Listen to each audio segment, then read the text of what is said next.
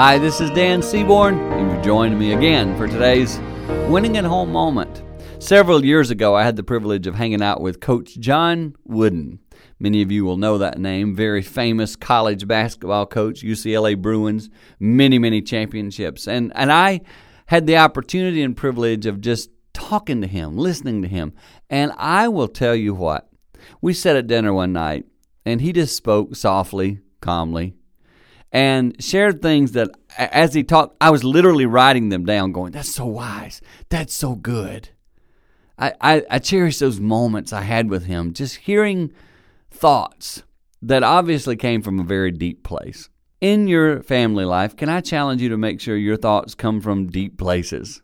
Work to make sure you say things that people want to write down sometimes because they're wise. In doing that, you will show maturity and win at home.